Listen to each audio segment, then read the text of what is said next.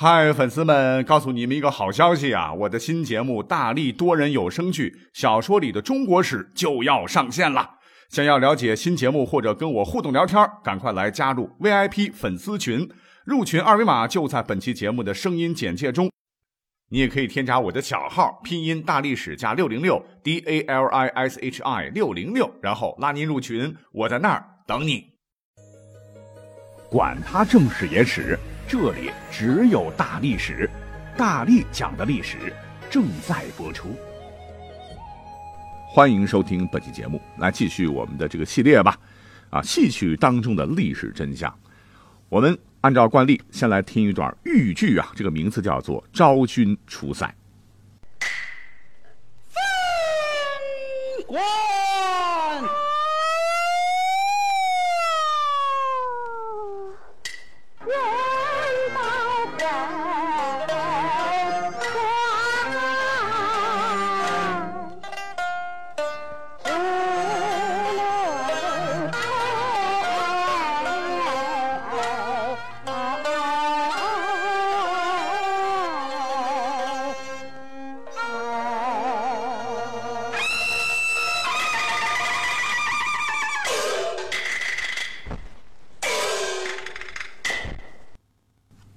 那先来介绍一下这个豫剧啊，这个豫剧呢起源于中原河南啊，是中国五大戏曲剧种之一，中国第一大地方剧种。那在西方啊被称作是东方咏叹调、中国歌剧等。豫剧呢是在河南梆子的基础上不断传承、改革、创新发展起来的。建国后呢，因为河南简称豫啊，故称豫剧，这是豫剧的由来。豫剧以唱腔铿锵大气、抑扬有度、行腔酣畅、吐字清晰、韵味纯美、生动活泼、有血有肉，善于表达人物内心情感而著称。啊，凭借其高度的艺术性，广受社会各界人士欢迎。就简单一介绍。那《昭君出塞》，那这部戏当中讲的这个故事啊，是经过作者的二次加工吧？啊，讲的是汉元帝时期啊，他的后宫呢有位美女啊，叫王昭君，因不肯贿赂画工。呃，毛延寿，呃，被画作丑状。那皇帝要按照画像来招幸后宫女子嘛？皇帝啊，拿起王昭君的画像一看，我的妈呀，长得太丑了，吓死宝宝了。所以王昭君呢，不被招幸啊，所以是自个儿弹琵琶自弹。后来呢，这个汉元帝发现其美啊，就立为了明妃，欲斩毛延寿。这毛延寿畏罪啊，逃往了当时的匈奴，就献出了王昭君的真实画像。这单于见了以后，垂涎三尺啊。就准备发兵啊，向汉元帝讨要这位美女王昭君。为了地区的和平稳定呢，这个汉元帝啊，忍痛割爱啊，啊，送王昭君到了匈奴去和亲。王昭君到匈奴之后呢，是约法三世啊，把这个可恶的毛延寿就斩杀了。那这个是大概的故事梗概。那在历史上呢？这个王昭君出嫁匈奴是真的哈，我们历史课本学过，不过都是简单一笔带过了哈。我们今天就来好好的聊一聊啊，其实这个故事没那么简单。那么话说，历史上这个王昭君出嫁匈奴啊，它发生在什么时候呢？在苏武死后的汉元帝时期。那出嫁呃匈奴，在当时有着非常复杂的历史背景。话说从汉宣帝神爵二年，也就是公元前六十年之后呢。这个祸气萧墙啊，匈奴内部发生了严重的内讧，以致在一个时期内出现了五个单于啊，大家都想当老大，相互攻杀，使匈奴呢内外交困，势力锐减。经过二十多年的内战，这个匈奴呼韩耶单于啊，虽然是灭掉了其他四个对手吧，但是自个儿那也是实力大伤啊，只能成立一支只能喘气的公鸡，无力在于当时的汉朝抗衡。根据《汉书·匈奴传》记载，到了汉元帝晋宁元年，就是公元前三十三年的正月，就呼韩耶单于呢主动请求啊，第三次朝见当时的汉朝皇帝啊，并且表示自个儿呢愿做汉朝的女婿，咱们就休战吧，哈，永远和平。汉元帝呢经过甄选吧，就将后宫女子王昭君许给了呼韩耶单于。呼韩耶单于非常高兴啊啊！这皮肤多嫩呢，多白呢，比起我那些老婆真是大美人啊！而且这汉朝皇帝给我面子啊，他是非常高兴啊，表示要永远与汉朝保持友好关系。这段记载呢，在《汉书》当中非常简单。那有关于王昭君的情况啊，也没有做更多的介绍。相比之下呢，还有后来一本书叫《后汉书南匈奴传》的记载就比较详细了啊。根据这本书的记载，说这个王昭君呢是南郡秭归人啊，出身于一般的家庭。汉元帝时期呢被选入后宫了，后入宫几年呢也没有被汉元帝宠幸。没宠幸的原因绝对不是戏曲里编的那样哈，是因为画工画的特别丑，很可能是汉元帝身边的女人太多啊，就忽略了这个王昭君。那入宫几年都没有被宠幸，因此王昭君当时的心情非常郁闷。恰巧这个时候啊，有缘千里来相会，呼韩耶单于来朝的时候提出了和亲的请求，那汉元帝就下令啊，将后宫五名宫女送给他好了。因为这个王昭君几年没有得到皇帝的宠幸啊，觉得自个儿光彩动人，我不能把自己的大好青春就埋葬在这深宫后院呢，就主动提出要到匈奴去。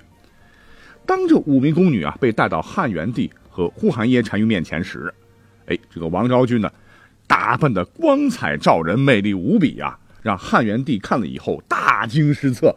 我这这这后宫怎么有这么漂亮的女人呢？我自个儿怎么就没有察觉呢？天哪！啊，真觉得太可惜了。这汉元帝就当时被王昭君的美貌所打动啊，就想把这个王昭君呢留下来。可是呢，事情到了这个地步，后悔来不及了啊！因为皇帝一言九鼎啊，更何况对方是南匈奴的单于，怎么能够失信于人呢？啊，就没办法，这个汉元帝当时只能忍痛割爱，让王昭君呢跟随呼韩耶单于到了匈奴。哎，王昭君就是在这种情况下远嫁匈奴的。那这年五月呢，汉元帝可能没有想到自个儿有一天忽然嗝了一下啊，驾崩了。他的儿子叫刘骜继位啊，这就是汉成帝。汉成帝之前我们介绍过哈，他是中国历史上第一位吃这个红丸啊，为了尽兴嘛，死在龙床上的一个皇帝，真是做鬼也风流啊。那这边呢，王昭君嫁给了这个呼韩耶单于啊，呃，到了匈奴之后呢，被封号为。宁胡胭脂，啊，胭脂就是单于的妻子的意思。根据《后汉书南匈奴传》的记载，这个王昭君呢和这个呼韩耶单于啊生有两子，但又根据《汉书匈奴传》记载，俩人呢只有一个儿子哈，名叫做哈印图智牙师，啊，被封为了匈奴的右日诸王。在汉成帝。建始二年，就是公元前三十一年的时候，就是王昭君嫁到匈奴不到三年时间，呼韩耶单于也就一蹬腿死了。他的另一个儿子呢，叫雕陶莫高，就前妻所生的，哎，就当了单于。那按照匈奴的这个婚俗，就是新任单于啊，如果是老单于的儿子，那么新单于可以继承老单于的其他老婆，就自己的亲生母亲除外。如果说新单于是老单于的兄弟，那么新单于可以继承老单于的所有老婆，老婆包干制啊，这是一种比较原始的婚俗方式了。那么根据这一婚俗吧，王昭君就应该嫁给啊呼韩耶单于的儿子啊雕陶莫高。但必定这个王昭君是一个汉人呐，他他他真没有办法接受这样的婚俗啊，嫁给老爹，嫁给儿子，这不就是乱伦吗？于是向朝廷上书啊，请求归汉。可是汉成帝没有答应，下令啊，这嫁鸡随鸡，嫁狗随狗，对吧？叫王昭君入乡随俗啊，没办法呀，王昭君就嫁给了自己的儿子兼新任老公哈，叫刁陶莫高。哎，那问题来了，那他和老单于的儿子怎么称呼他的这位新爹？哎，是叫哥哥嘞，还是叫爸爸呢？啊，总之吧，这个王昭君呢，就跟着这个雕陶莫高，俩人呢又生了两个女儿。大女儿长大成人以后呢，就嫁给了匈奴贵族啊，叫修仆氏。那二女儿嫁给了匈奴的大族啊，叫当于氏。哎，要说王昭君呢，这个命运也是多舛呐。雕陶莫高于汉成帝啊，洪嘉元年，就是公元前二十年也死了啊。王昭君和他生活了十年，这呼韩耶单于的六个儿子都相继就当了单于了。由于王昭君的这个儿子年纪比较小啊，等轮到他这个小儿子当这个单于储君的时候，时任单于是呼都儿师单于，而此时的汉朝呢。已经被王莽篡了位啊，改了年号，叫天凤五年，就是公元十八年。也就是说，如果说呼都儿师单于死去，按道理说吧，接下来就该王昭君的儿子当单于了。但是这个呼都儿师单于不想让王昭君的儿子继位，而是想让自己的儿子当单于，打破这个惯例。所以呢，这个坏单于啊，就把王昭君的儿子给杀了。哎，这个王昭君的儿子真是被汪杀了，沦为了哈政治斗争的牺牲品。那对于一个母亲来说啊啊，白发人送黑发人，可以想见她当时的心情啊。